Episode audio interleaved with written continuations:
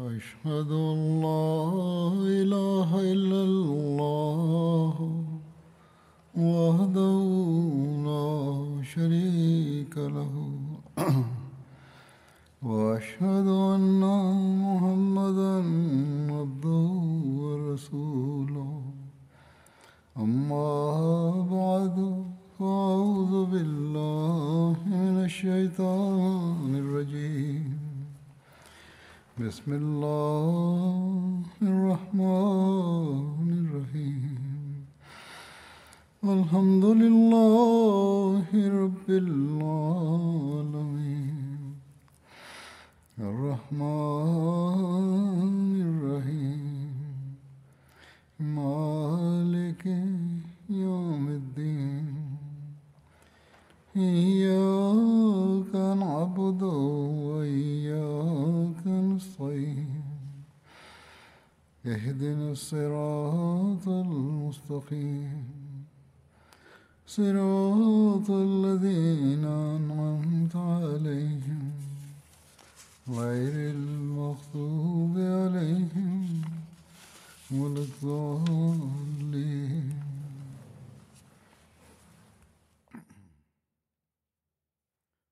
കഴിഞ്ഞ ഖുത്തുബയ്ക്ക് മുമ്പെയുള്ള ഖുത്തുബ ഹസ്രത്ത് അബൂബക്കർ സിദ്ദീഖ് അള്ളാഹുനഹുവിനെ സംബന്ധിച്ച സംഭവങ്ങളെക്കുറിച്ചായിരുന്നു നൽകിയിട്ടുണ്ടായിരുന്നത്. അതിൽ വ്യത്യസ്ത ഉദ്ധരണികൾ വിവരിച്ചിട്ടുണ്ടായിരുന്നു. അവയിൽ നിന്നും മനസ്സിലാക്കാൻ കഴിയുന്നത് ഹസ്രത്ത് അബൂബക്കർ മുർത്തദ്ദീങ്ങൾക്ക് ശിക്ഷ കൊടുത്തത് അവരുടെ മതനിരാസം കാരണം അല്ലായിരുന്നു എന്നും മറിച്ച് കലാപവും യുദ്ധവും കാരണം അവർക്ക് മറുപടി നൽകിയതായിരുന്നു എന്നുമാണ്. ഇത് സംബന്ധിച്ച് കാലഘട്ടത്തിന്റെ നീതിമാനായ വിധികർത്താവ് ഹജ്രത് മസീമോദ് അലി ഇസ്ലാമും ഹജ്രത് അബൂബക്കർ സിദ്ദീഖ് അലിള്ളാഹുനഹുവിന്റെ ഖിലാഫത്ത് കാലത്തുണ്ടായ മതനിരാസത്തെ ധിക്കാരവും കലാപവുമായിട്ടാണ് വ്യാഖ്യാനിച്ചിട്ടുള്ളത്. ഹജ്രത് അബൂബക്കറിന്റെ ധൈര്യത്തെയും തന്റെ അടുത്തെയും പരാമർശിച്ചുകൊണ്ട് അദ്ദേഹം പറയുന്നു ഗവേഷകരുടെ പക്കൽ അദ്ദേഹത്തിന്റെ ഖിലാഫത്ത് കാലം ഭയത്തിന്റെയും പ്രയാസങ്ങളുടെയും കാലമായിരുന്നു. എന്ന സംഗതി ഗോപ്യമല്ല. നബി സല്ലാഹു അലൈഹി വസല്ലം വഫാത്തായപ്പോൾ ഇസ്ലാമിനും മുസ്ലിങ്ങൾക്കുമേൽ പ്രയാസങ്ങൾ വന്നു ഭവിക്കുകയുണ്ടായി. നിരവധി മുനാഫിക്കങ്ങൾ മുർത്തതായി മുർത്തിദീങ്ങൾ രൂക്ഷമായി സംസാരിച്ചു തുടങ്ങി. ആരോപണങ്ങൾ ഉന്നയിക്കുന്നവരുടെ സംഘം നുപുവത്ത് വാദിച്ചു തുടങ്ങി. ഭൂരിഭാഗം ഗ്രാമീണവാസികളും അവർക്ക് ചുറ്റും കൂടി. എത്രത്തോളം എന്നാൽ മുസൈലിമ കസാബിന്റെ കൂടെ ഒരു ലക്ഷത്തോളം വിവരദോഷികളും ദുസ്വാഭാവികളും ചേരുകയുണ്ടായി. ഫിത്തന പൊട്ടിപ്പുറപ്പെട്ടു. പ്രയാസങ്ങൾ വർദ്ധിച്ചു. ആപത്തുകൾ എല്ലാ ഭാഗത്തും വലയം ചെയ്യാൻ തുടങ്ങി. വിശ്വാസികൾക്ക് മേൽ ഒരു ശക്തമായ ഭൂകമ്പമുണ്ടായി. ആ സമയത്ത് എല്ലാവരും പരീക്ഷണത്തിലകപ്പെട്ടു. ഭയാനകവും നിരുദ്ധകണ്ഠനുമാക്കുന്ന അവസ്ഥകൾ വെളിപ്പെട്ടു. വിശ്വാസികളുടെ നിസ്സഹായാവസ്ഥ എങ്ങനെയായിരുന്നു എന്നാൽ അവരുടെ ഹൃദയങ്ങളിൽ ഉണ്ടായിരുന്ന തീ കനലുകൾ മൂടപ്പെട്ടു. അല്ലെങ്കിൽ അവർ വാളുകൊണ്ട് അറുക്കപ്പെട്ടവരായി തീർന്നു. ആ ഉത്തമ സമൂഹം നബിസല്ലാ വേർപാട് കാരണവും ഈ ഫിത്നകൾ കൊണ്ടും ഭസ്മീകരിക്കാവുന്ന അഗ്നിയുടെ രൂപം പ്രാപിച്ചതും കാരണം വിലപിക്കാൻ തുടങ്ങി. സമാധാനത്തിന്റെ സൂചന പോലും ഇല്ലായിരുന്നു. ഫിത്ന ഉണ്ടാക്കുന്നവർ മാലിന്യത്തിൽ വിളയുന്ന പച്ചപ്പ് പോലെ പരക്കുകയായിരുന്നു.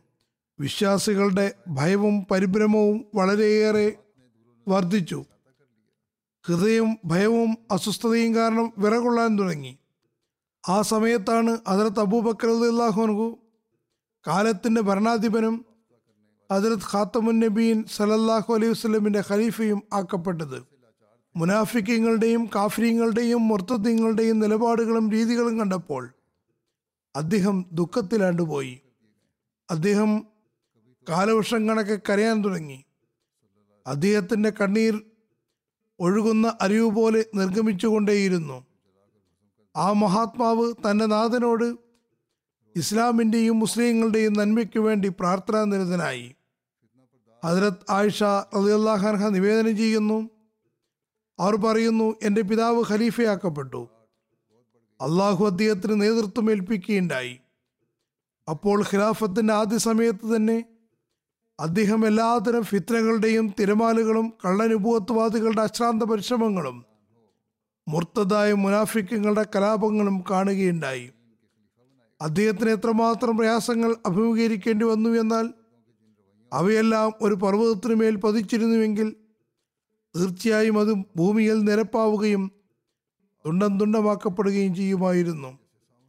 എന്നാൽ അദ്ദേഹത്തിന് പ്രവാചകന്മാരുടേതുപോലുള്ള ശക്തി നൽകപ്പെടുകയുണ്ടായി. ഹജറത് മസീമദ് അലി ഇസ്ലാം പറയുന്നു എത്രത്തോളം എന്നാൽ അള്ളാഹുവിന് സഹായമെത്തുകയും കള്ളപ്രവാചകൻ കൊല്ലപ്പെടുകയും മുർത്തദ്യങ്ങൾ നശിപ്പിക്കപ്പെടുകയും ചെയ്തു. ഫിത്നകൾ അകറ്റപ്പെട്ടു. പ്രയാസങ്ങൾ ഇല്ലാതാക്കപ്പെട്ടു. കാര്യങ്ങൾ തീരുമാനമാക്കപ്പെട്ടു. ഖിലാഫത്തിന്റെ കാര്യം സുദൃഢമായി. അള്ളാഹു വിശ്വാസികളെ ആപത്തുകളിൽ നിന്ന് രക്ഷിച്ചു. അവരുടെ ഭയം സമാധാനത്തിലേക്ക് മാറ്റപ്പെട്ടു. അവർക്ക് വേണ്ടി അവരുടെ ദീനിനെ പ്രബലമാക്കി. ഒരു ലോകത്തെ തന്നെ സത്യത്തിൽ നിലനിർത്തി. കുഴപ്പക്കാരുടെ മുഖങ്ങളെ കരുവാളിപ്പിച്ചു. തന്റെ വാഗ്ദാനം പൂർത്തിയാക്കി. തന്റെ ദാസനായ ഹസ്രത്ത് അബൂബക്കർ സിദ്ദീഖിനെ സഹായിച്ചു. ധിക്കാരി നേതാക്കന്മാരെയും വിഗ്രഹങ്ങളെയും നശിപ്പിക്കുകയും ചെയ്തു. നിഷേധികളുടെ ഹൃദയത്തിൽ എത്രമാത്രം ആദരയുക്തമായ ഭയമുളവാക്കിയെന്നാൽ അവർ നിശ്ചേഷ്ടരായി മാറി. അവസാനം അവർ പിന്തിരിഞ്ഞ് പശ്ചാത്തപിച്ചു. ഇതുതന്നെയാണ് കഹാറായ അള്ളാഹുവിന്റെ വാഗ്ദാനം മുഖേന ഉണ്ടായിരുന്നത്. അവൻ എല്ലാ സത്യവാന്മാരിലും വെച്ചും ഏറ്റവും വലിയ സത്യവാനാകുന്നു. ആയതിനാൽ ചിന്തിച്ചു നോക്കുവിൻ എങ്ങനെയാണ് ഖിലാഫത്തിന്റെ വാഗ്ദാനം? അതിന്റെ എല്ലാ നിബന്ധനകളോടും ലക്ഷണങ്ങളോടും കൂടി ഹസരത്ത് അബൂബക്കർ സിദ്ദീഖിന്റെ അസ്തിത്വത്തിൽ പൂർത്തിയായത് എന്ന് ഞാൻ അള്ളാഹുവിനോട് ദുവാ ചെയ്യുന്നു.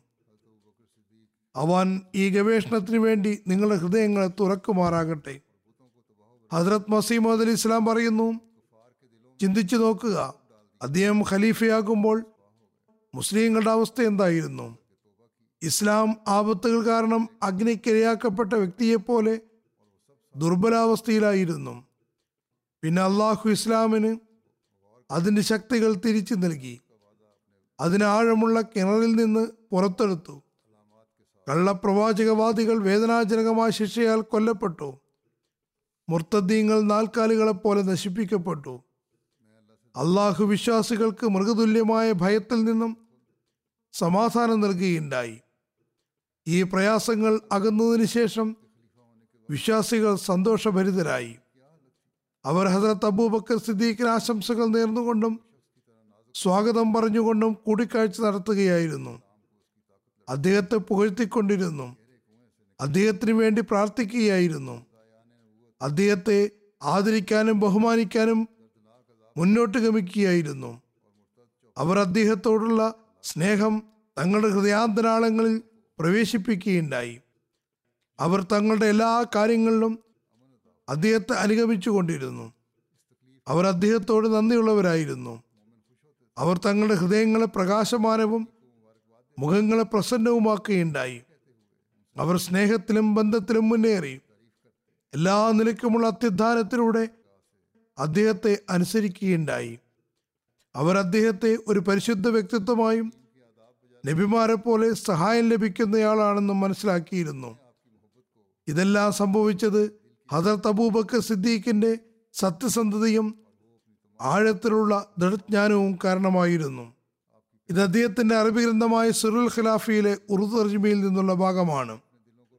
മതനിരാസത്തിന്റെയും കലാപത്തിന്റെയും ഫിത്രങ്ങൾ ഉണ്ടായപ്പോൾ അതിലേക്ക് അദ്ദേഹം ചില സംഘങ്ങളെ പറഞ്ഞയക്കുകയുണ്ടായി. നേരത്തെ പറഞ്ഞതുപോലെ നബ്സല്ലാ അലൈഹി സ്വലം തിരുമേനിയുടെ വഫാത്തിന് ശേഷം ഏറെക്കുറെ മുഴുവൻ അറേബ്യയും മുർത്തതായി കഴിഞ്ഞിട്ടുണ്ടായിരുന്നു. കുറച്ചാളുകൾ സക്കാത്ത് കൊടുക്കുന്നത് മാത്രം നിഷേധിച്ചവരായിരുന്നു. അവർക്കെതിരെ ഹസരത്ത് അബൂബക്കറിന്റെ ഭാഗത്തു നിന്നുണ്ടായ നടപടികളെക്കുറിച്ച് നേരത്തെ പരാമർശിച്ചു കഴിഞ്ഞതാണ്. മറ്റൊരു ഭാഗത്തെക്കുറിച്ചും പരാമർശിക്കപ്പെടുന്നുണ്ട്. അവർ ഇസ്ലാം ഉപേക്ഷിക്കുക മാത്രമല്ല ചെയ്തത്. മറിച്ച് കലാപമുണ്ടാക്കുകയും മുസ്ലിങ്ങളെ വധിക്കുകയും ചെയ്തിരുന്നു. ഹസ്രത്ത് അബൂബക്കർ അവരെ കൈകാര്യം ചെയ്യാൻ ഉറച്ച തീരുമാനമെടുത്തു. ഇതേക്കുറിച്ച് ഇതേക്കുറിച്ച് ബദായിയ വ നഹായ്യ എന്ന പുസ്തകത്തിൽ പറയുന്നു.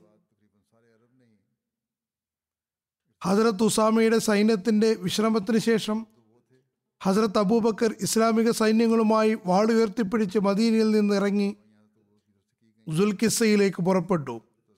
അത് മദീനയിൽ നിന്ന് ഒരു രാവും പകലും യാത്ര ചെയ്യുന്നത്രയും ദൂരെയാണ് ഉണ്ടായിരുന്നത്. അക്കാലഘട്ടത്തിൽ ഉണ്ടായിരുന്ന യാത്രാമാർഗങ്ങൾ അനുസരിച്ചാണിത്. സഹാബാക്കൾ അതിൽ ഹസരത്ത് അലിയും ഉണ്ടായിരുന്നു. അദ്ദേഹത്തോട് നിർബന്ധിച്ച് പറഞ്ഞുകൊണ്ടിരുന്നത് അദ്ദേഹം മദീനയിലേക്ക് തിരിച്ചു പോകണമെന്നും അറബികളുമായുള്ള യുദ്ധത്തിന് മറ്റേതെങ്കിലും യോദ്ധാവിനെ അയക്കണമെന്നുമാണ്. ഹസരത്ത് ആയിഷ വിവരിക്കുന്നു എന്റെ പിതാവ് വാളുമേന്തി സവാരിയിൽ പുറപ്പെട്ടപ്പോൾ ഹസരത്ത് അലീബിനു അബി താലിബ് വന്നു. അദ്ദേഹത്തിന്റെ ഒട്ടകത്തിന്റെ കടിഞ്ഞാൻ പിടിച്ചുകൊണ്ട് പറഞ്ഞു അലിയോ ഖലീഫത്ത് റസൂൽ സല്ലാ അലിസ്ലം ഞാൻ അങ്ങയോട് രണ്ട് കാര്യങ്ങൾ പറയുകയാണ്. അത് റസൂൽ തിരുമേനി സല്ലല്ലാഹു അലൈഹി സ്വലം മുഹത്ത് ദിവസം പറഞ്ഞതായിരുന്നു. താങ്കൾ എന്തിനാണ് വാളുയർത്തിയിരിക്കുന്നത് ഞങ്ങളെ സ്വന്തം ജീവൻ മുൻനിർത്തിക്കൊണ്ട് പ്രയാസങ്ങളിൽ അകപ്പെടുത്താതിരുന്നാലും ഹസരത്ത് അലി ഹസ്രത്ത് അബൂബക്കറിനോട് പറഞ്ഞു ഞങ്ങളുടെ അങ്ങയുടെ ജീവൻ കാരണം മുസീബത്തിൽ അകപ്പെടുത്തരുത്. അള്ളാഹുവാണെ ഞങ്ങൾക്ക് അങ്ങയുടെ ജീവന് എന്തെങ്കിലും പറ്റുകയാണെങ്കിൽ അങ്ങേക്ക് ശേഷം ഒരിക്കലും ഇസ്ലാമിന്റെ സംവിധാനം ഉണ്ടാകുന്നതല്ല. ഇത് കേട്ടപ്പോൾ ഹസ്രത്ത് അബൂബക്കർ തിരിച്ചു വരികയും സൈന്യത്തെ അയക്കുകയും ചെയ്തു. ഹസ്രത്ത് ഉസാമയും അദ്ദേഹത്തിന്റെ സൈന്യവും വിശ്രമത്തിലായപ്പോൾ അവരുടെ വാഹനമൃഗങ്ങൾക്കും പുതുജീവൻ ലഭ്യമായി. മുസ്ലിങ്ങളുടെ ആവശ്യത്തിലും അധികം ധാരാളം ജക്കാത്ത് മുതലുകൾ വന്നു ചേർന്നിട്ടുണ്ടായിരുന്നു. അത് ഹസരത്ത് അബൂബക്കർ സൈന്യത്തിനിടയിൽ വിതരണം ചെയ്തു. പതിനൊന്ന് കൊടികളാണ് തയ്യാറാക്കപ്പെട്ടത്. ഒന്ന് ഹസരത്ത് ഖാലിദിബിന് വലീദിനു വേണ്ടിയാണ് കെട്ടിയത്.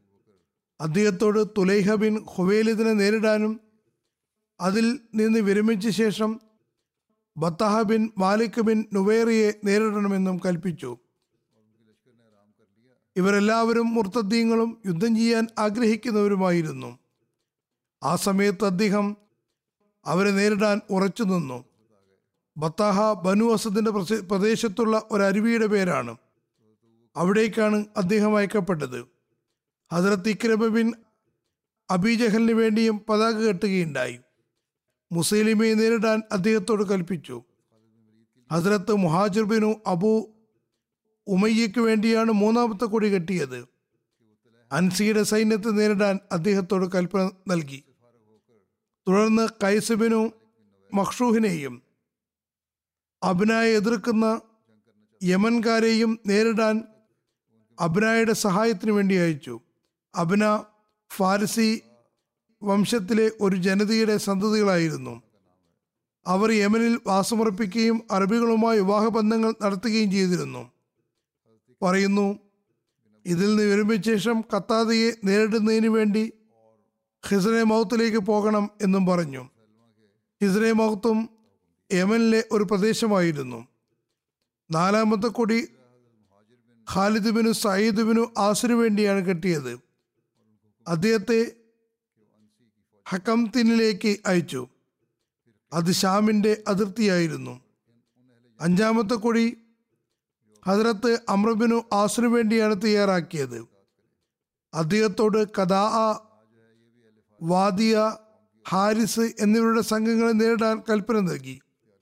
ആറാമത്തെ കൊടി ഹസരത്ത് ഹുസൈഫ് ബിൻ മഹസിൻ ഗൽഫാനിക്ക് വേണ്ടിയാണ് തയ്യാറാക്കിയത്. അദ്ദേഹത്തോട് ദബാ വംശീയരുടെ അടുക്കലേക്ക് പോകാൻ കൽപ്പിച്ചു. ദബാ ഒമാനിലെ അറബികളുടെ ഒരു ചന്തയായിരുന്നു. ഒമാനിലെ പുരാതന നഗരവും സുപ്രസിദ്ധ പട്ടണവുമായിരുന്നു. ഇവിടെ ചന്ത നടന്നിരുന്നു. ഏഴാമത്തെ കൊടി ഹസ്രത്ത് അർഫജ ഹർസമയ്ക്ക് വേണ്ടിയാണ് കെട്ടിയത്. അദ്ദേഹത്തോട് മുഹറയിലേക്ക് പോകാൻ കൽപ്പിച്ചു. മുഹറ യമനിലെ ഒരു പ്രദേശത്തിന്റെ പേരാകുന്നു. ഹസ്രത്ത് അബൂബക്കർ അവരോട് രണ്ടുപേരോടും പറഞ്ഞു ഒരു സ്ഥലത്ത് ഒരുമിച്ചു പോകുക. എന്നാൽ ഏത് സ്ഥലമാണോ അവർക്ക് നിശ്ചയിക്കപ്പെട്ടുള്ളത് അവയിൽ ഒന്നിനു ശേഷം മറ്റൊന്നായി അമീർമാരായിരിക്കും. അതായത് ആദ്യം യമൻകാരും പിന്നീട് അവരും. ഹസ്രത്ത് അബൂബക്കർ ഷർജീൽ ബിൻ ഹസനയെ അതിർത്ത് ഇക്രബ് ബിൻ അബീജഹലിന് പിന്നിൽ അയക്കുകയുണ്ടായി. അദ്ദേഹത്തോട് പറഞ്ഞു യമാമിയിൽ നിന്ന് വിരമിച്ച ശേഷം കഥായെ നേരിടാൻ പോകേണ്ടതാണ്. മുർത്തദീങ്ങളുമായ യുദ്ധത്തിൽ നിങ്ങൾ തന്നെയായിരിക്കും സൈന്യത്തിന്റെ അമീർ. ഒൻപതാമത്തെ കൊടി ഹസ്രത്ത് ത്വരീഫ ബിൻ ഹാജിസിന് വേണ്ടിയാണ് കെട്ടിയത്. അദ്ദേഹത്തോട് ബനു സുലൈമയെയും ഹവാസിനെയും നേരിടാൻ കൽപ്പിച്ചു. പത്താമത്തെ കൊടി ഹസ്രത്ത് സുവൈദ് ബിൻ മുക്കറിന് വേണ്ടിയാണ് കെട്ടിയത്. അദ്ദേഹത്തോട് പറഞ്ഞു യമനിലെ പ്രദേശമായ തഹാമയിലേക്ക് പോവുക. പതിനൊന്നാമത്തെ കൊടി ഹസ്രത്ത് അലാബിൻ ഹസ്രമയ്ക്ക് വേണ്ടിയാണ് കെട്ടിയത്. അദ്ദേഹത്തോട് ബഹ്റൈനിലേക്ക് പോകാൻ കൽപ്പിച്ചു. അങ്ങനെ അവർ ഉമ്രായിൽ കസയിൽ നിന്ന് തന്താങ്ങളുടെ ലക്ഷ്യത്തിലേക്ക് നീങ്ങി. ഹജറത്ത് അബൂബക്കർ ഓരോ സൈന്യത്തിന്റെയും അമീർമാർക്ക് ഇങ്ങനെ ആജ്ഞ നൽകി. നിങ്ങൾ പോകുന്നിടത്തു നിന്നെല്ലാം അവിടെയുള്ള ശക്തരായ മുസ്ലിങ്ങളെ കൂടെ കൂട്ടുക. ചില ശക്തരായ ആളുകളെ അതാത് സ്ഥലത്ത് തന്നെ അവരുടെ നാടിന്റെ സംരക്ഷണത്തിന് വേണ്ടി നിർത്തുകയും ചെയ്യുക. ഹസരത്ത് അബൂബക്കറിന്റെ ക്രമീകരണത്തെ അനുസ്മരിച്ചുകൊണ്ട് ഒരു ഗ്രന്ഥകാരൻ എഴുതുന്നു. ദുൽഖിസ ഇസ്ലാമിയെ കേന്ദ്രമായി പ്രഖ്യാപിച്ചു. ഇവിടെ നിന്ന് സുസംഘടിതരായ ഇസ്ലാമിക സൈന്യങ്ങൾ മതനിരാസത്തിന്റെ ആഹ്വാനത്തെ ഇല്ലാതാക്കാൻ വിവിധ നാടുകളിലേക്ക് പുറപ്പെട്ടു. ഹസരത്ത് അബൂബക്കറിന്റെ പദ്ധതിയിൽ നിന്ന് അദ്ദേഹത്തിന്റെ വേറിട്ട നേതൃപാഠവും ആഴത്തുള്ള ഭൂമിശാസ്ത്ര പരിചയവും വ്യക്തമാകുന്നുണ്ട്. സൈന്യങ്ങളെ ക്രമീകരിച്ചതും അവയുടെ സ്ഥലങ്ങളെ നിർണയിച്ചതിൽ നിന്നും വ്യക്തമാകുന്നത് അബൂബക്കർ ഭൂമിശാസ്ത്രപരമായി വളരെ ആഴത്തിൽ അറിവുള്ള ആളായിരുന്നു എന്നും നാട്ടിലുള്ള അടയാളങ്ങളെയും ജനവാസമുള്ള സ്ഥലങ്ങളെയും അറേബ്യൻ ദ്വീപിലെ വഴികളെയും കുറിച്ച് നല്ലപോലെ അറിയുന്ന ആളുമായിരുന്നു എന്നുമാണ്. അതായത് അറേബ്യൻ ദ്വീപ് മൊത്തത്തിൽ അദ്ദേഹത്തിന്റെ കൺമുന്നിലുണ്ടായിരുന്നു. വർത്തമാനകാല ടെക്നോളജി മുഖേന കേന്ദ്രത്തിൽ നിന്ന് സൈന്യങ്ങളെ അയക്കുന്ന ആൾ അവർ പോകേണ്ട സ്ഥലങ്ങളെ നിർണയിച്ച് വിഭജിച്ചതിന് ശേഷം വീണ്ടും ഒരുമിച്ച് കൂടാനുള്ള കാര്യത്തിൽ ചിന്തിക്കുന്നത് പോലെ. അങ്ങനെയുള്ള ആൾക്ക് നല്ലപോലെ അറിയാൻ കഴിയുന്നത് മുഴുവൻ അറേബ്യൻ ദ്വീപിലും മാതൃകായോഗ്യവും ശരിയായ തലത്തിലും ആയിരുന്നു എന്നാണ്. ഇവരുമായി ബന്ധപ്പെടുക എന്നതും വളരെ സങ്കീർണമായിരുന്നു. ഹജറത്ത് അബൂബക്കർ സദാസമയവും സൈന്യം എവിടെയാണെന്ന് മനസ്സിലാക്കിക്കൊണ്ടിരുന്നു. അവരുടെ നീക്കങ്ങളെയും മറ്റ് കാര്യങ്ങളെ സംബന്ധിച്ച് നല്ലപോലെ അറിഞ്ഞിരുന്നു. അവർ വിജയിക്കുന്നു എന്നും നാളേക്കുള്ള പരിപാടി എന്താണെന്നും അദ്ദേഹത്തിന് അറിയാമായിരുന്നു. സന്ദേശ കൈമാറ്റം വളരെ സങ്കീർണവും ശീഘ്രഗതിയിലുമായിരുന്നു. യുദ്ധമൈതാനങ്ങളിൽ നിന്നുള്ള വാർത്തകൾ കൃത്യമായി കേന്ദ്രത്തിൽ അബൂബക്കറിന്റെ അടുത്തെത്തിയിരുന്നു. എല്ലാ സൈന്യവുമായും കൃത്യമായും ബന്ധമുണ്ടായിരുന്നു. കേന്ദ്രത്തിനും യുദ്ധഭൂമിക്കുമിടയിൽ സന്ദേശ കൈമാറ്റത്തിൽ Abu Haisama Ansari Salma bin Salama Abu Barza അസ്ലമയുടെയും Salma bin വക്ഷയുടെയും പേരുകൾ പ്രത്യേകം പരാമർശം അർഹിക്കുന്നു ഹസരത്ത് അബൂബക്കർ പറഞ്ഞയച്ച സൈന്യങ്ങളെല്ലാം പരസ്പരം ബന്ധിതമായിരുന്നു. ഇത് ഖിലാഫത്തിന്റെ പ്രധാന വിജയങ്ങളിൽപ്പെട്ടതാണ്. കാരണം ഈ സൈന്യങ്ങൾക്കുള്ളിൽ നേതൃപാടവത്തോടൊപ്പം സംഘടനാ മികവും ഉണ്ടായിരുന്നു. കൂടാതെ യുദ്ധനൈപുണ്യം നേരത്തെ തന്നെ ഉണ്ടായിരുന്നു. നബ്സലല്ലാസ്ലം തിരുമയുടെ കാലത്ത് യുദ്ധങ്ങളിലും സൈനിക നീക്കങ്ങളിലും ഇത്തരം കാര്യങ്ങളെക്കുറിച്ച് നല്ല അനുഭവം നേടിയിരുന്നു. അബൂബക്കറിന്റെ ഭരണം സൈനിക സംവിധാനം അറേബ്യയിലുള്ള എല്ലാ സൈനിക ശക്തികളെക്കാളും മുന്തിയതായിരുന്നു. ഈ സൈന്യങ്ങളുടെ എല്ലാ നേതാവ് സൈഫുല്ലാഹുൽ മസ് മസ്ലൂൽ ഖാലിദ് ബിനു വലീദ് ആയിരുന്നു. അദ്ദേഹം ഇസ്ലാമിക വിജയങ്ങളിലും മൊത്തദ്ദീങ്ങളുമായ യുദ്ധങ്ങളിലും വ്യതിരിക്തമായ വ്യക്തിത്വത്തിനുടമയായിരുന്നു ഇസ്ലാമിക സൈന്യങ്ങളുടെ ഈ ക്രമീകരണം സുപ്രധാന സൈനിക പദ്ധതിക്ക് കീഴിലാണ് നടപ്പിൽ വരുത്തിയത്. കാരണം മുർത്തദ്ദീങ്ങൾ അപ്പോഴും തങ്ങളുടെ പ്രദേശങ്ങളിൽ വെവ്വേറെയാണ് കഴിഞ്ഞിരുന്നത്. അതായത് ചിഹ്നിച്ചിതറി കിടക്കുകയായിരുന്നു. സംഘടിതമായിരുന്നില്ല. മുസ്ലിങ്ങൾക്കെതിരിൽ അവരുടെ സംഘടിത നീക്കം സാധ്യമായില്ല. വലിയ ഗോത്രങ്ങളിൽ വിദൂര സ്ഥലങ്ങളിൽ ചിതറിക്കിടക്കുകയായിരുന്നു. അവർക്ക് സംഘടിത ശക്തിയാകാൻ സമയമുണ്ടായിരുന്നില്ല. കാരണം മുർത്തദ്ദീങ്ങളായി മൂന്ന് മാസത്തിലധികം സമയം കഴിഞ്ഞിട്ടുണ്ടായിരുന്നില്ല. മറ്റൊന്ന് തങ്ങൾക്കെതിരിൽ മുസ്ലിങ്ങളുടെ ഭാഗത്തു നിന്നുണ്ടാകുന്ന നീക്കങ്ങളെക്കുറിച്ച് അവർ അറിഞ്ഞിരുന്നില്ല. അവർ കരുതിയത് ഏതാനും മാസങ്ങൾ കൊണ്ട് എല്ലാ മുസ്ലിങ്ങളെയും തുഴച്ചു നീക്കാമെന്നാണ്. അതുകൊണ്ട് തന്നെ അതിലത്ത് അബൂബക്കർ ആഗ്രഹിച്ചത് അവർ തങ്ങളുടെ വ്യാജത്തെ പിന്തുണയ്ക്കാൻ സംഘടിക്കുന്നതിന് മുമ്പേ ദുരിതഗതിയിൽ അവരുടെ പ്രതാപവും ശക്തിയും ഇല്ലാതാക്കണമെന്നായിരുന്നു. അതുകൊണ്ട് അബൂബക്കർ അവരുടെ ഫിത്തന വർദ്ധിക്കുന്നതിന് മുമ്പേ തന്നെ അവരെ സംബന്ധിച്ച് മനസ്സിലാക്കുകയും അവർക്ക് തലയുയർത്താനോ ദുഷ്പ്രചരണം നടത്തി മുസ്ലിങ്ങൾക്ക് പ്രയാസമുണ്ടാക്കാനോ അവസരം നൽകിയുണ്ടായില്ല.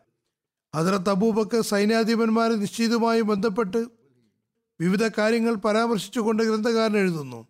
ഒന്ന് ഈ പദ്ധതിയിൽ ശ്രദ്ധേയമായ ഒരു കാര്യം ചെയ്തത് എന്തെന്നാൽ അവരുടെ സ്ഥലങ്ങളും ദിശകളും വെവ്വേറെയായിരുന്നു.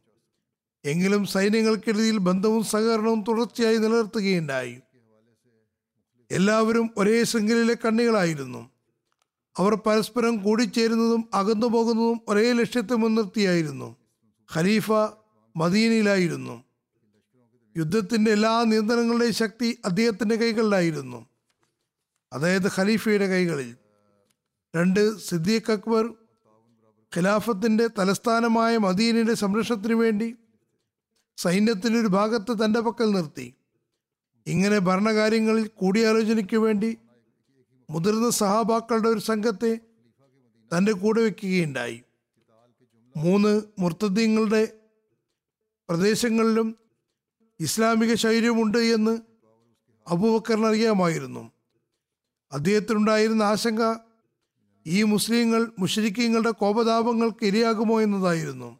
അതുകൊണ്ട് അദ്ദേഹം സൈന്യാധിപന്മാർക്ക് നൽകിയ കൽപ്പന അവിടെയുള്ള ശക്തിയും ബലവുമുള്ള ആളുകളെ തങ്ങളുടെ കൂടെ കൂട്ടാനും ആ പ്രദേശങ്ങളുടെ സംരക്ഷണത്തിനു വേണ്ടി കുറച്ച് ആളുകളെ നിശ്ചയിക്കാനുമായിരുന്നു. നാല് മുർത്തദീങ്ങളുമായുള്ള യുദ്ധത്തിൽ ഹജറത്ത് അബൂബക്കർ അൽ ഹർബ് ഖുദ യുദ്ധം ഒരു തന്ത്രമാകുന്നു എന്ന തത്വമാണ് അവലംബിച്ചത്. സൈന്യത്തിന്റെ പരിധികൾ കുറച്ചു മാത്രം വെളിപ്പെടുത്തി. വാസ്തവത്തിൽ ലക്ഷ്യം മറ്റൊന്നായിരുന്നു.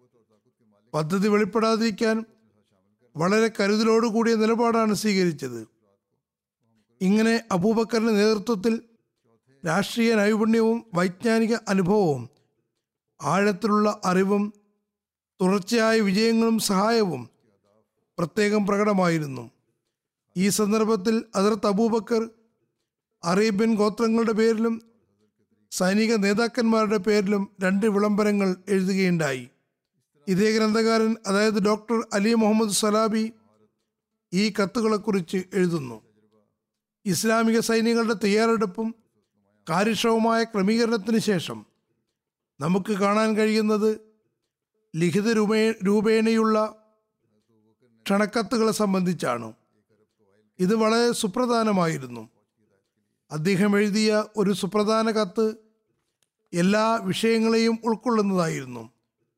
അദ്ദേഹം അത് മുർത്തദീങ്ങളുടെ ഗോത്രങ്ങളിലേക്ക് സൈന്യങ്ങളെ അയക്കുന്നതിന് മുമ്പേ തന്നെ മുർത്തദീങ്ങളുടെയും അടിയുറച്ചു നിൽക്കുന്നവരുടെയും ഇടയിലെ ഉയർന്ന തലങ്ങളിലേക്ക് സാധ്യമാകുന്നിടത്തോളം പ്രചരിപ്പിക്കാൻ ശ്രമിക്കുകയുണ്ടായി. ഗോത്രങ്ങളിലേക്ക് ആളുകളെ അയച്ചു. അവരോട് പറഞ്ഞു അവിടെ പോയി ഓരോ സംഘത്തിനിടയിലും ഈ കത്ത് കേൾപ്പിക്കുക.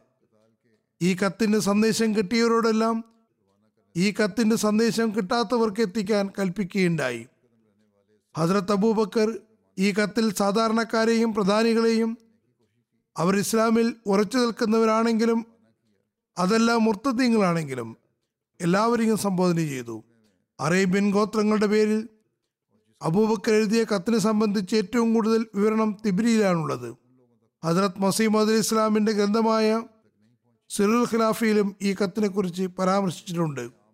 അദ്ദേഹം പറയുന്നു മുർത്തദ്ദീങ്ങളായ അറബി ഗോത്രങ്ങൾക്ക് സിദ്ദീഖുൽ അക്ബർ എഴുതിയ കത്ത് ഇവിടെ ചേർക്കുന്നത് ഉചിതമാണെന്ന് നാം മനസ്സിലാക്കുന്നു. അങ്ങനെ ഈ കത്തിനെ കുറിച്ച് മനസ്സിലാക്കുമ്പോൾ സിദ്ദീഖുൽ അക്ബർ ഇസ്ലാമിക ചിഹ്നങ്ങൾ നടപ്പാക്കാനും തിന്നബി സല്ലാ അലൈഹി സ്വലമിയുടെ എല്ലാ നടപടിക്രമങ്ങളെയും പ്രതിരോധിക്കാനും സുശക്തമായി നിലകൊള്ളുന്നത് കാണുമ്പോൾ ഈമാനും ഉൾക്കാഴ്ചയും വർദ്ധിക്കുന്നു. തുടർന്ന് അതിലത്ത് മസീമദ് അലി ഇസ്ലാം എഴുതുന്നു കത്ത് ഇങ്ങനെയാണ് തുടങ്ങുന്നത്. ബിസ്മില്ലാഹി റഹ്മാൻ റഹീം. ഖലീഫത്ത് റസൂൽ സലല്ലാഹു അലൈഹി സ്വലം അബൂബക്കർ എല്ലാ പ്രധാനികൾക്കും സാധാരണക്കാരിലേക്കും അയക്കുന്ന കത്ത്. ഈ കത്ത് കിട്ടുന്നവർ അവർ ഇസ്ലാമിൽ നിലകൊള്ളുന്നവരോ അതല്ല അതിൽ നിന്ന് പിന്മാറിയവരോ ആകട്ടെ. സന്മാർഗത്തെ പിൻപറ്റുന്ന എല്ലാവർക്കുമേലും സമാധാനമുണ്ടാകട്ടെ. അതായത് സന്മാർഗത്തിന് ശേഷം ദുർമാർഗത്തിലേക്കും അന്ധതയിലെയും അന്ധതയിലേക്കും പോകാത്തവർക്കുമേൽ ഞാൻ നിങ്ങൾക്ക് മുന്നിൽ അള്ളാഹുവിനെ സ്തുതിക്കുകയാണ്. അവനല്ലാതെ മറ്റൊരു ആരാധ്യനുമില്ല. അള്ളാഹു അല്ലാതെ മറ്റൊരു ആരാധ്യനുമില്ലെന്നും അവൻ ഏകനും പങ്കുകാരില്ലാത്തവനുമാണെന്നും മുഹമ്മദ് സല്ലല്ലാഹു അലൈഹി വസല്ലം അവന്റെ ദാസനും ദൂതനുമാണെന്നും ഞാൻ സാക്ഷ്യം വഹിക്കുന്നു. ആ മഹാത്മാവ് കൊണ്ടുവന്ന അധ്യാപനങ്ങളെ നാം അംഗീകരിക്കുന്നു. അതിനെ നിരാകരിക്കുന്നവരെ നാം നിഷേധികളാണെന്ന് പ്രഖ്യാപിക്കുന്നു. അവരുമായി ജിഹാദ് ചെയ്യുന്നതാണ്. ഓർക്കുക അള്ളാഹു മുഹമ്മദ് റസൂല്ലാ സല്ലാഹു അലൈഹി വസ്ലമിനെ തന്റെ ഭാഗത്തു നിന്ന് സത്യവുമായ തന്റെ സൃഷ്ടികളിലേക്ക് സുവാർത്ത് നൽകുന്നവനും താക്കീത് നൽകുന്നവനും അള്ളാഹുവിന്റെ കൽപ്പനകളിലേക്ക് വിളിക്കുന്ന ആളും പ്രകാശനമാകുന്ന സൂര്യനെയും പോലെയാണ് അയച്ചിട്ടുള്ളത്. അങ്ങനെ നബ്സല്ലാഹു അലൈഹി ജീവനുള്ളവരെ താക്കീത് ചെയ്യുന്നതിനും നിഷേധികൾക്ക് മേൽ ദൈവിക കൽപ്പന പുലരുന്നതിനും വേണ്ടി. നബി സല്ലല്ലാഹു അലൈഹി വിശ്വസിച്ചവർക്ക് സത്യത്തിലേക്ക് സന്മാർഗം നൽകിയിരിക്കുന്നു. നബി സല്ലല്ലാഹു അലൈഹി മുഖം തിരിച്ചവർക്കെതിരിൽ നബി സല്ലല്ലാഹു അലൈഹി അവർ സന്തോഷത്തോടെയോ അനിഷ്ടം പ്രകടിപ്പിച്ചോ കൊണ്ടോ ഇസ്ലാമിൽ വരുന്നത് വരെ യുദ്ധം ചെയ്തു. പിന്നെ നബി സല്ലല്ലാഹു അലൈഹി വഫാത്തായി. നബി സല്ലല്ലാഹു അലൈഹി വസല്ലം അള്ളാഹുവിന്റെ കൽപ്പന നടപ്പിൽ വരുത്തി. ഉമ്മത്തിന്റെ നന്മ ആഗ്രഹിച്ചു. തന്റെ ഉത്തരവാദിത്തങ്ങൾ പൂർത്തിയാക്കി. അള്ളാഹു തിരുനബിക്കും മുസ്ലിം ലോകത്തിനും ഇറക്കിയ വിശുദ്ധ ഖുറാനിൽ പറഞ്ഞ കാര്യങ്ങൾ വിശദമായി വിവരിക്കുകയും ചെയ്തു. പറയുന്നു ഇന്നക്ക മയ്യത്തുൻ വ ഇന്നഹും മയ്യത്തുൻ. തീർച്ചയായും നീയും മരിക്കേണ്ടതാണ് അവരും മരിക്കുക തന്നെ ചെയ്യും. തുടർന്ന് പറഞ്ഞു ഒമാജ അൽനാലി ബഷറിൻ മിൻ കബലിക്കൽ ഹുൽദ് നിനക്ക് മുമ്പേ നാം ഒരാൾക്കും തന്നെ ചിരഞ്ജീവിതത്വം നൽകിയിട്ടില്ല. അഫയിമിത്ത ഫഹുമുൽ ഖാലിദൂൻ. ആകയാൽ നീ മരിക്കുകയും അവർ എന്നെന്നും ജീവിച്ചിരിക്കുകയുമാണോ. കൂടാതെ വിശ്വാസികളോട് പറഞ്ഞു വമാ മുഹമ്മദുൻ ഇല്ലാ റസൂൽ. കത് ഖലത്ത് മിൻ കബരിഹിർ റസുൽ. അഫയിമ്മാ തവക്കുത്തരം കലത്തും അല ആക്കാബിക്കും വമയ്യം കലിബ് അല ആഖബൈഹി ഫൈ എൻസുറുല്ലാഹ ഷൈഅ വസനജുസില്ലാഹി ഷാക്കിരീൻ മുഹമ്മദ് സല്ലാഹു അലൈഹി വസല്ലം ഒരു പ്രവാചകൻ മാത്രമാകുന്നു. എന്നാൽ അദ്ദേഹത്തിന് മുമ്പേ പ്രവാചകന്മാർ കടന്നു കഴിഞ്ഞിട്ടുണ്ട്. ആകയാൽ അദ്ദേഹവും മരിക്കുകയോ കൊല്ലപ്പെടുകയോ ചെയ്യുകയാണെങ്കിൽ നിങ്ങൾ നിങ്ങളുടെ കുതികാലുകളിൽ മേൽ പിന്തിരിഞ്ഞു പോകുമോ? ആരെങ്കിലും തങ്ങളുടെ കുതികാലുകളിൽ മേൽ പിന്തിരിഞ്ഞു പോവുകയാണെങ്കിൽ അള്ളാഹുവിന് അവൻ യാതൊരു നഷ്ടവും വരുത്തുന്നില്ല. അള്ളാഹു തീർച്ചയായും കൃത്യതയുള്ളവർക്ക് പ്രതിഫലം നൽകുന്നു. അദ്ദേഹം തുടർന്ന് എഴുതുന്നു ആകയാൽ മുഹമ്മദ് സല്ലാഹു അലൈഹി സ്വലമിനെ ആരാധിച്ചിരുന്നവർ അറിഞ്ഞുകൊള്ളുക. മുഹമ്മദ് സല്ലാഹു അലൈഹി സ്വലം മരണപ്പെട്ടിരിക്കുന്നു. ആരെങ്കിലും ഏകനും പങ്കുകാരൻ ഇല്ലാത്തവനുമായ അള്ളാഹുവിനെ ആരാധിച്ചിരുന്നുവെങ്കിൽ അറിയുക. അള്ളാഹു അവനെ പ്രതീക്ഷിച്ചിരിക്കുകയാണ്. അവൻ ജീവനുള്ളവനാകുന്നു നിലനിൽക്കുന്നവനുമാകുന്നു. അവൻ മരിക്കുന്നതല്ല. അവന് മയക്കമോ ഉറക്കമോ ബാധിക്കുന്നില്ല. അവൻ തന്റെ കർമ്മങ്ങളുടെ സംരക്ഷകനാകുന്നു. തന്റെ ശത്രുക്കളോട് പകരം ചോദിക്കുന്നവനും അവർക്ക് ശിക്ഷ നൽകുന്നവനുമാകുന്നു.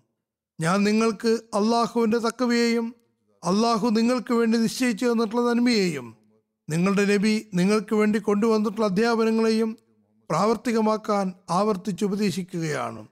അതായത് നിങ്ങൾ നബ്സല്ലാസിന്റെ മാർഗദർശനത്തിൽ നിന്ന് ഭാഗ്യങ്ങൾ തേടുക അള്ളാഹുവിന്റെ ദീനിനെ മുറുകെ പിടിക്കുക കാരണം അള്ളാഹു സന്മാർഗം നൽകാത്തവൻ വഴികേടിലാകുന്നു. അവൻ സംരക്ഷണം നൽകാത്തവൻ പരീക്ഷണങ്ങളിൽ അകപ്പെടുന്നതാണ്. അവൻ സഹായിക്കാത്തവർക്ക് സഹായിയായി ആരുമില്ല. അള്ളാഹു സന്മാർഗം നൽകിയവൻ മാത്രമാണ് സന്മാർഗത്തിലുള്ളവൻ. അവൻ ദുർമാർഗത്തിൽ എന്ന് വിധിച്ചവൻ ദുർമാർഗത്തിലാകുന്നു. അള്ളാഹു പറയുന്നു വമൈ യഹ്ദില്ലാഹു ഫഹുവൽ മുഹത്തദ് ഒമയുദില്ലാഹു ഫൈൻ തജിദലഹു വലിയം മുർഷിദ. അള്ളാഹു സന്മാർഗത്തിൽ ആക്കിയവൻ തന്നെയാണ് സന്മാർഗം പ്രാപിക്കുന്നവൻ. അവൻ ദുർഗമാർഗത്തിൽ എന്ന് വിധിച്ചവനെ സന്മാർഗം നൽകുന്ന ഒരു സുഹൃത്തുമുണ്ടായിരിക്കുന്നതല്ല. അവൻ ഈ ലോകത്ത് ചെയ്ത ഒരു കർമ്മവും ആ ദിവസം സ്വീകരിക്കപ്പെടുന്നതുമല്ല. ആ മഹാത്മാവ് തുറന്നെഴുതുന്നു അവൻ ചെയ്ത ഒരു കർമ്മവും അവൻ ഇസ്ലാം മതത്തെ അംഗീകരിക്കുന്നതുവരെ സ്വീകരിക്കുന്നതല്ല. മാത്രമല്ല അന്ത്യനാളിൽ അവനിൽ നിന്ന് യാതൊരു പരിഹാരവും സ്വീകരിക്കപ്പെടുന്നതുമല്ല. നിങ്ങളിൽ ചിലർ ഇസ്ലാം സ്വീകരിക്കുകയും അതനുസരിച്ച് പ്രവർത്തിക്കുകയും ചെയ്തതിനു ശേഷം അള്ളാഹുവിനെ വഞ്ചിച്ചുകൊണ്ട് അവന്റെ കാര്യത്തിൽ വിവരക്കേട് കാണിച്ചുകൊണ്ട് ചേത്താന്റെ കാര്യങ്ങൾ അംഗീകരിക്കുകയും ദീനിൽ നിന്ന് പുറത്തു പോവുകയും ചെയ്തതായി എനിക്കറിയാൻ കഴിഞ്ഞിരിക്കുന്നു. അള്ളാഹു പറയുന്നു വൈദ് കുൽനാലിൽ മലായിക്കത്തുസ്ജുദു ലി ആദമ ഫസജദു ഇല്ലാ ഇബ്ലീസ്. കാനമിനൽ ജിന്നി ഫസക്ക അൻ അംരി റബ്ബി. അഫതത്തഖിദൂനഹു വസുറിയത്തഹു ഔലിയാ മിന്ദൂനി ദൂനി വഹും ലക്കും അതുവ്. ബീസലിദാലിമീന ബദല. മലക്കുകളോട് നാം പറഞ്ഞ സന്ദർഭം ഓർക്കുക. നിങ്ങൾ ആദമിനെ കീഴ്പ്പെടുക. അപ്പോൾ എല്ലാവരും കീഴ്പ്പെട്ടു ഇബിലീസ് ഒഴികെ. അവൻ ജിന്നുകളിൽപ്പെട്ടവനായിരുന്നു. അങ്ങനെ അവൻ തന്റെ നാഥന്റെ കൽപ്പനയെ ധിക്കരിച്ചു. അപ്പോൾ അവനെയും അവന്റെ സന്തതികളെയും അവർ നിങ്ങൾക്ക് ശത്രുക്കളായിരിക്കെ. എന്നെ വിട്ട് നിങ്ങൾ രക്ഷാധികളാക്കി വെക്കുകയാണോ. അക്രമികൾക്ക് ലഭിക്കുന്ന പ്രതിഫലം എത്രയും മോശമായത് തന്നെ. വീണ്ടും പറയുന്നു ഇന്ന ശൈത്താനിലക്കും അതുവും ഫത്തഹിദുഹു അതുവ ഇന്നമാ യദു ഹിസ്ബഹു ലിയക്കൂനോമിൻ അസാബി സഈർ. തീർച്ചയായും പിശാജ് നിങ്ങൾക്കൊരു ശത്രുവാണ്. അതിനാൽ നിങ്ങൾ അവനെ ഒരു ശത്രുവായി തന്നെ ഗണിക്കുക. അവൻ തന്റെ കൂട്ടുകാരെ ക്ഷണിക്കുന്നത് അവർ ജ്വലിക്കുന്ന അഗ്നിയുടെ അവകാശങ്ങളിൽപ്പെട്ടവരായി തീരാൻ വേണ്ടി മാത്രമാണ്. ഈ കത്തിനെ പരാമർശിച്ചുകൊണ്ട് അദ്ദേഹം പറയുന്നു ഞാൻ സൽക്കർമ്മങ്ങൾ പിന്തുടരുന്ന മുഹാചര്യങ്ങൾ അൻസാരിങ്ങളുടെയും സൽക്കർമ്മങ്ങൾ പിന്തുടരുന്ന താപീയങ്ങളുടെയും സൈന്യത്തിൽ ഇന്ന വ്യക്തിയെ നിയോഗിച്ചുകൊണ്ട് നിങ്ങളിലേക്ക് അയച്ചിരിക്കുന്നു. ഞാൻ അദ്ദേഹത്തിന് ഇങ്ങനെ കൽപ്പനയും നൽകിയിട്ടുണ്ട്. അള്ളാഹുവിന്റെ സന്ദേശത്തിലേക്ക് വിളിക്കുന്നതിന് മുമ്പേ ആരുമായി യുദ്ധം ചെയ്യുകയോ ആരെയും വധിക്കുകയോ ചെയ്യരുത്. പിന്നെ ഈ സന്ദേശം സ്വീകരിക്കുകയും അംഗീകരിക്കുകയും സൽക്കർമ്മങ്ങൾ അനുഷ്ഠിക്കുകയും ചെയ്യുകയാണെങ്കിൽ അയാളെ സ്വീകരിക്കുക. അക്കാര്യത്തിൽ അയാളെ സഹായിക്കുകയും ചെയ്യുക. നിഷേധിക്കുന്നവരെ സംബന്ധിച്ച് ഞാൻ അദ്ദേഹത്തിന് നൽകിയ ആജ്ഞപ്രകാരമാകുന്നു. ഈ കാര്യങ്ങളിൽ അയാളുമായി യുദ്ധം ചെയ്യുക. പിടികൂടുന്ന ഒരുത്തിനെയും ബാക്കിയാക്കരുത്. അതല്ലെങ്കിൽ അയാളെ തീയിലേക്ക് എരിച്ചു കളയുക. എല്ലാ നിലയ്ക്കും അയാളെ വധിക്കണം. സ്ത്രീകളെയും കുട്ടികളെയും ബന്ദികളാക്കുക ഇസ്ലാമിൽ കുറഞ്ഞ ഒന്നും അവരിൽ നിന്ന് സ്വീകരിക്കേണ്ടതില്ല. ഇതനുസരിക്കുകയാണെങ്കിൽ അയാൾക്ക് നല്ലത്. എന്നാൽ നിഷേധിക്കുകയാണെങ്കിൽ അള്ളാഹു നിന്നാക്കാൻ സാധ്യമല്ല. ഞാൻ എന്റെ സന്ദേശവാഹകന് ആജ്ഞ നൽകിയത് എന്തെന്നാൽ അദ്ദേഹം എന്റെ ഈ കത്ത് നിങ്ങളുടെ എല്ലാ കൂട്ടങ്ങൾക്കിടയിലും കേൾപ്പിക്കണമെന്നാണ്. ബാങ്ക് തന്നെയാണ് ഇസ്ലാമിനെ കുറിച്ചുള്ള വിളംബരം മുസ്ലിങ്ങൾ ബാങ്ക് കൊടുക്കുമ്പോൾ അവരും ബാങ്ക് കൊടുക്കേണ്ടതാണ്. അവർക്കെതിരുള്ള ആക്രമണം നിർത്തുന്നതാണ്. അവർ തിരിച്ചു ബാങ്ക് കൊടുക്കുന്നില്ലെങ്കിൽ അവർക്ക് മേൽ എത്രയും വേഗം ആക്രമണം നടത്തുക. അവർ ബാങ്ക് കൊടുക്കുകയാണെങ്കിൽ അവർക്ക് മേലുള്ള ഉത്തരവാദിത്തങ്ങളെ അവരോട് ആവശ്യപ്പെടുക. അവർ നിഷേധിക്കുകയാണെങ്കിൽ എത്രയും വേഗം അവർക്ക് മേൽ ആക്രമണം നടത്തുക. അവർ അംഗീകരിക്കുകയാണെങ്കിൽ അവരെ സ്വീകരിക്കുകയും ചെയ്യുക. അവരോട് എന്തിനാണ് യുദ്ധം ചെയ്തത് എന്നും എല്ലാവരോടും എന്തിനാണ് ഈ നിലപാട് സ്വീകരിച്ചത് എന്നതിന്റെ വിശദീകരണവുമാണിത്. കാരണം അവർ യുദ്ധം ചെയ്യുകയും മുസ്ലിങ്ങൾക്ക് മേൽ യുദ്ധം അടിച്ചേൽപ്പിച്ചവരുമായിരുന്നു. അവർ യുദ്ധം മാത്രമല്ല അക്രമവും ചെയ്തിരുന്നു. അതായത് ഈ പ്രദേശങ്ങളിൽ വസിച്ചിരുന്ന നിസ്സഹായരായ മുസ്ലിങ്ങൾക്ക് മേൽ ആക്രമണം അഴിച്ചുവിട്ടിരുന്നു രണ്ടാമത്തെ കത്ത് ഹസരത്ത് അബൂബക്കർ സൈനിക നേതാക്കന്മാർക്കാണ് അയച്ചത്. അവർ പതിനൊന്ന് പേരായിരുന്നു. അവരെ സംബന്ധിച്ച് പറഞ്ഞു കഴിഞ്ഞതാണ്. സൈനിക നേതാക്കന്മാരുടെ പേരിൽ എഴുതിയ കത്ത് ഇപ്രകാരമായിരുന്നു. ബിസ്മില്ലാഹി റഹ്മാൻ റഹീം ഖലീഫത്ത് റസൂൽ സലല്ലാഹു അലൈഹി വസല്ലം അബൂബക്കർ മുർത്തദീങ്ങളുമായി പൊരുതാൻ പുറപ്പെട്ട ഇന്ന മുസ്ലിം സൈന്യാധിപന് അയക്കുന്ന കത്ത് അതായത് അതിനുമേൽ അമീറിന്റെ പേരെഴുതിയിരുന്നു. അതിൽ അദ്ദേഹം അമീറിനോട് ആവർത്തിച്ച് കൽപ്പന നൽകിയത് എന്തെന്നാൽ അവർ എല്ലാ കാര്യത്തിലും അകത്തും പുറത്തും അള്ളാഹുവിനോടുള്ള തക്കവ അവലംബിക്കേണ്ടതാണ്. അയാൾക്ക് കഴിവുള്ളിടത്തോളം അള്ളാഹുവിന്റെ എല്ലാ കാര്യത്തിലും പരിശ്രമിക്കുകയും അള്ളാഹുവിൽ നിന്ന് പുറംതിരിയുകയും ഇസ്ലാമിലേക്ക് തിരിഞ്ഞ് ചൈത്താന്റെ ആഗ്രഹങ്ങൾ സ്വീകരിക്കുകയും ചെയ്തവർക്കെതിരിൽ ജിഹാദ് ചെയ്യണം. ആദ്യം അവരെ ഇസ്ലാമിലേക്ക് ക്ഷണിച്ചുകൊണ്ട് ന്യായപൂർത്തി വരുത്തുക. അഥവാ സ്വീകരിക്കുകയാണെങ്കിൽ അവരോടുള്ള യുദ്ധത്തിൽ നിന്ന് പിന്മാറുക. അവർ സ്വീകരിക്കുന്നില്ലെങ്കിൽ അവർ പിന്തിരിയുന്നതുവരെയും അവരോട് ഉടൻ തന്നെ യുദ്ധം ചെയ്യുക. അവരുടെ അവകാശങ്ങളെയും കർത്തവ്യങ്ങളെയും കുറിച്ച് പറഞ്ഞു മനസ്സിലാക്കി കൊടുക്കുക. അവർക്ക് നിർബന്ധമാക്കപ്പെട്ടത് അവരിൽ നിന്നും പിരിക്കുക. അവരുടെ അവകാശങ്ങൾ അവർക്ക് കൊടുക്കുകയും ചെയ്യുക. അവർക്ക് സാവകാശം കൊടുക്കേണ്ടതില്ല. അതായത് യുദ്ധം ചെയ്യാൻ തയ്യാറായി മുസ്ലിങ്ങളെ ആക്രമിക്കുന്നതിനുള്ള സാവകാശം. അഥവാ മുസ്ലിങ്ങളെ അവരുടെ ശത്രുക്കളുമായി യുദ്ധം ചെയ്യുന്നതിൽ തടയരുത്. അവർ പിന്മാറുന്നവരല്ല എന്ന് മുസ്ലിങ്ങൾ മനസ്സിലാക്കുകയാണെങ്കിൽ അവർ യുദ്ധം ചെയ്യാൻ ആഗ്രഹിക്കുകയാണെങ്കിൽ യുദ്ധം കൊണ്ട് തന്നെ അവരെ തടയുക. അവിടെയുള്ള ആളുകൾക്കാണ് കൂടുതൽ അറിയുക. ആ നേതാക്കന്മാർക്ക് നൽകിയ കൽപ്പനയായിരുന്നു ഇത്. അള്ളാഹുവിന്റെ ആജ്ഞ സ്വീകരിക്കുകയും അവനനുസരിക്കുകയുമാണെങ്കിൽ അവന്റെ ആ കാര്യത്തെ അംഗീകരിക്കുക. ഏറ്റവും നല്ല രീതിയിൽ അവരെ സഹായിക്കുക. അള്ളാഹുവിൽ നിന്ന് വന്നതിനെ അംഗീകരിച്ചതിന് ശേഷം പിന്നീട് അതിനെ നിഷേധിച്ചവരോട് മാത്രമേ യുദ്ധം ചെയ്യുകയുള്ളൂ. അവർ ക്ഷണം സ്വീകരിക്കുകയാണെങ്കിൽ അവർക്ക് മേൽ യാതൊരു ആരോപണവും ഉണ്ടായിരിക്കുന്നതല്ല.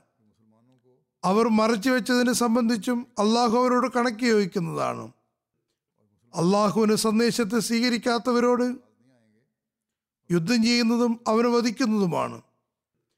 അവൻ എവിടെയായിരുന്നാലും എത്ര വലിയ സമ്പന്നനായിരുന്നാലും അവനെ വധിക്കുന്നതായിരിക്കും. അവനിൽ നിന്ന് ഇസ്ലാം അല്ലാതെ ഒരു കാര്യവും അംഗീകരിക്കപ്പെടുന്നതല്ല. ഇസ്ലാം സ്വീകരിക്കുകയും അംഗീകരിക്കുകയും ചെയ്യുകയാണെങ്കിൽ അത് അവനിൽ നിന്ന് സ്വീകരിക്കപ്പെടുന്നതാണ്. അവൻ ഇസ്ലാമിക അധ്യാപനങ്ങൾ പഠിപ്പിക്കുക. അതായത് നിഷേധിക്കുകയും മുസ്ലിം ആയതിനു ശേഷം മുർത്തതാവുകയും യുദ്ധം ചെയ്യുകയും ഇസ്ലാമിക അധ്യാപനങ്ങൾക്കെതിരെ ചെയ്യുകയും ആണെങ്കിൽ അവർക്ക് ഇസ്ലാം എന്താണെന്നും അതിന്റെ യാഥാർത്ഥ്യം എന്താണെന്നും പറഞ്ഞു കൊടുക്കുക. നിങ്ങൾ മുസ്ലിങ്ങളാണെന്ന് വാദിക്കുന്നുവെങ്കിൽ പിന്നെ ഭരണകൂടത്തിനെതിരായി യുദ്ധം ചെയ്യാൻ പാടുള്ളതല്ല. നിഷേധിക്കുന്നവർക്കെതിരിൽ യുദ്ധം ചെയ്യുന്നതാണ്. അവർക്ക് മേൽ വിജയം വിജയം വരിച്ചാൽ ആയുധം കൊണ്ടും തീ കൊണ്ടും അവർ വധിക്കുന്നതാണ്. പിന്നെ അള്ളാഹു അവരുടെ സമ്പത്ത് നൽകുമ്പോൾ അഞ്ചിലൊരു ഭാഗം ഒഴികെ വിതരണം ചെയ്യുക. ആ മാറ്റിവെച്ച ഭാഗം നമുക്ക് എത്തിക്കേണ്ടതാണ്. പിന്നെ സൈന്യാധിപന്മാർ തങ്ങളുടെ കൂട്ടാളികളെ മറ്റു കുഴപ്പങ്ങളിൽ നിന്ന് തടയേണ്ടതാണ്. അവർക്ക് എത്രമാത്രം കഴിവുണ്ടെന്ന് പുറത്തറിയാതിരിക്കാൻ അന്യരായ ആരെയും അകത്തേക്ക് കടത്തിവിടരുത് അതായത് ചാരനായി വരുന്ന ആളുകളെ അകത്തേക്ക് വിടരുത്. നല്ലപോലെ പരിശോധിച്ചതിന് ശേഷം എടുക്കേണ്ടതാണ്.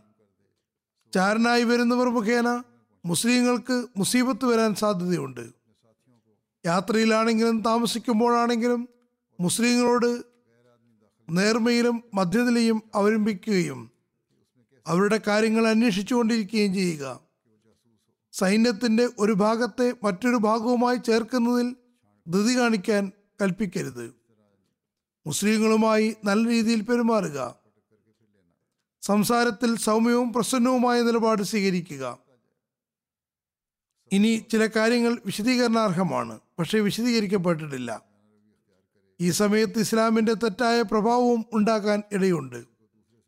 അതേക്കുറിച്ച് കഴിഞ്ഞ കുത്തബയിൽ പറഞ്ഞതുമാണ്. അതായത് എല്ലാ മുർത്തദ്യങ്ങളും യുദ്ധ നിപുണത ഉള്ളവരായിരുന്നു. അവർ യുദ്ധം ചെയ്യുക മാത്രമല്ല ചെയ്തത്. മറിച്ച് അവരുടെ പ്രദേശത്തുള്ള മുസ്ലിങ്ങളെ ദ്രോഹിക്കുകയും ചെയ്തിരുന്നു. അവരെ മർദ്ദിക്കുകയും അഗ്നിക്കിരയാക്കുകയും അവരുടെ വീടുകളെ കത്തിക്കുകയും ചെയ്തു. അവർക്കെതിരിൽ അത് ഹസരത്ത് അബൂബക്കർ പറഞ്ഞു തീർച്ചയായും പകരം ചോദിക്കേണ്ടതാണ്. ഹസരത് മസീമദ് അലി ഇസ്ലാം ഉദ്ധരിച്ചതുപോലെ അതേ വിധത്തിൽ തന്നെ അവർക്ക് ശിക്ഷ കൊടുക്കാൻ പറഞ്ഞു.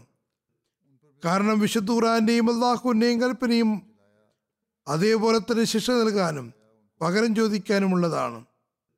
എന്നാൽ ഇതിന്റെ വിശദീകരണത്തിൽ ഒരു ഗ്രന്ഥകാരനായ അതായത് ഡോക്ടർ അലി മുഹമ്മദ് സലാബി എഴുതിയത് മുർത്തദീങ്ങളെയും കലാപകാരികളെയും അഗ്നിക്കിരയാക്കി എന്നാണ്. ആരെയും തീ കൊണ്ട് ശിക്ഷിക്കുന്നത് അനുവദനീയമല്ല. നബ്സല്ലാ അലൈഹി സ്വല്ലം പറഞ്ഞു ഇന്നാറ ലാ യുഅസിബു ബിഹ ഇല്ലല്ലാ അതായത് തീ മുഖേന ശിക്ഷിക്കുന്നത് അള്ളാഹു മാത്രമാകുന്നു. എന്നാൽ ഇവിടെ കത്തിക്കുന്നതിനുള്ള കൽപ്പന നിൽക്കാൻ കാരണം എന്തെന്നാൽ ആ വിദ്രോഹികൾ വിശ്വാസികളോട് ചെയ്തത് അങ്ങനെ തന്നെയായിരുന്നു. അതുകൊണ്ട് പ്രതികാരമെന്ന നിലയ്ക്കാണ് അത് ചെയ്തത്.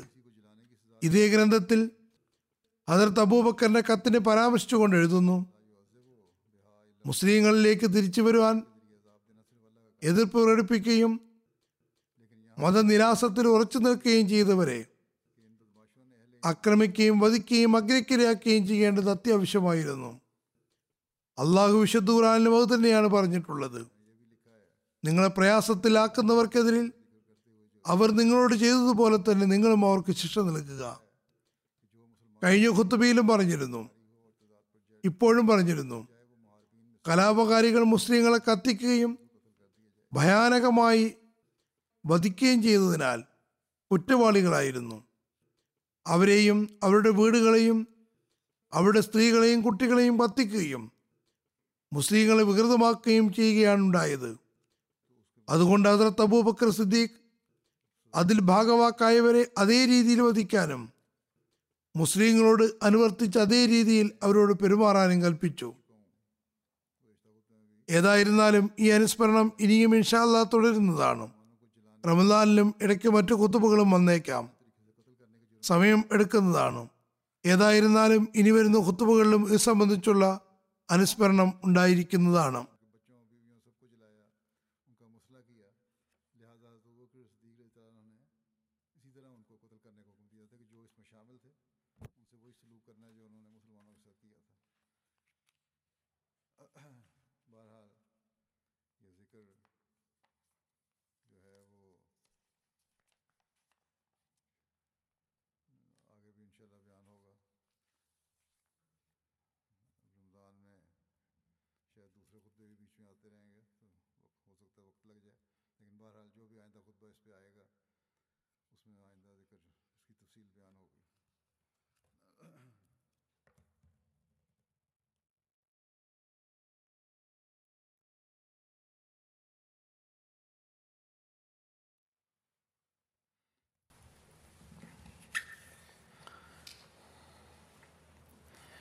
الحمد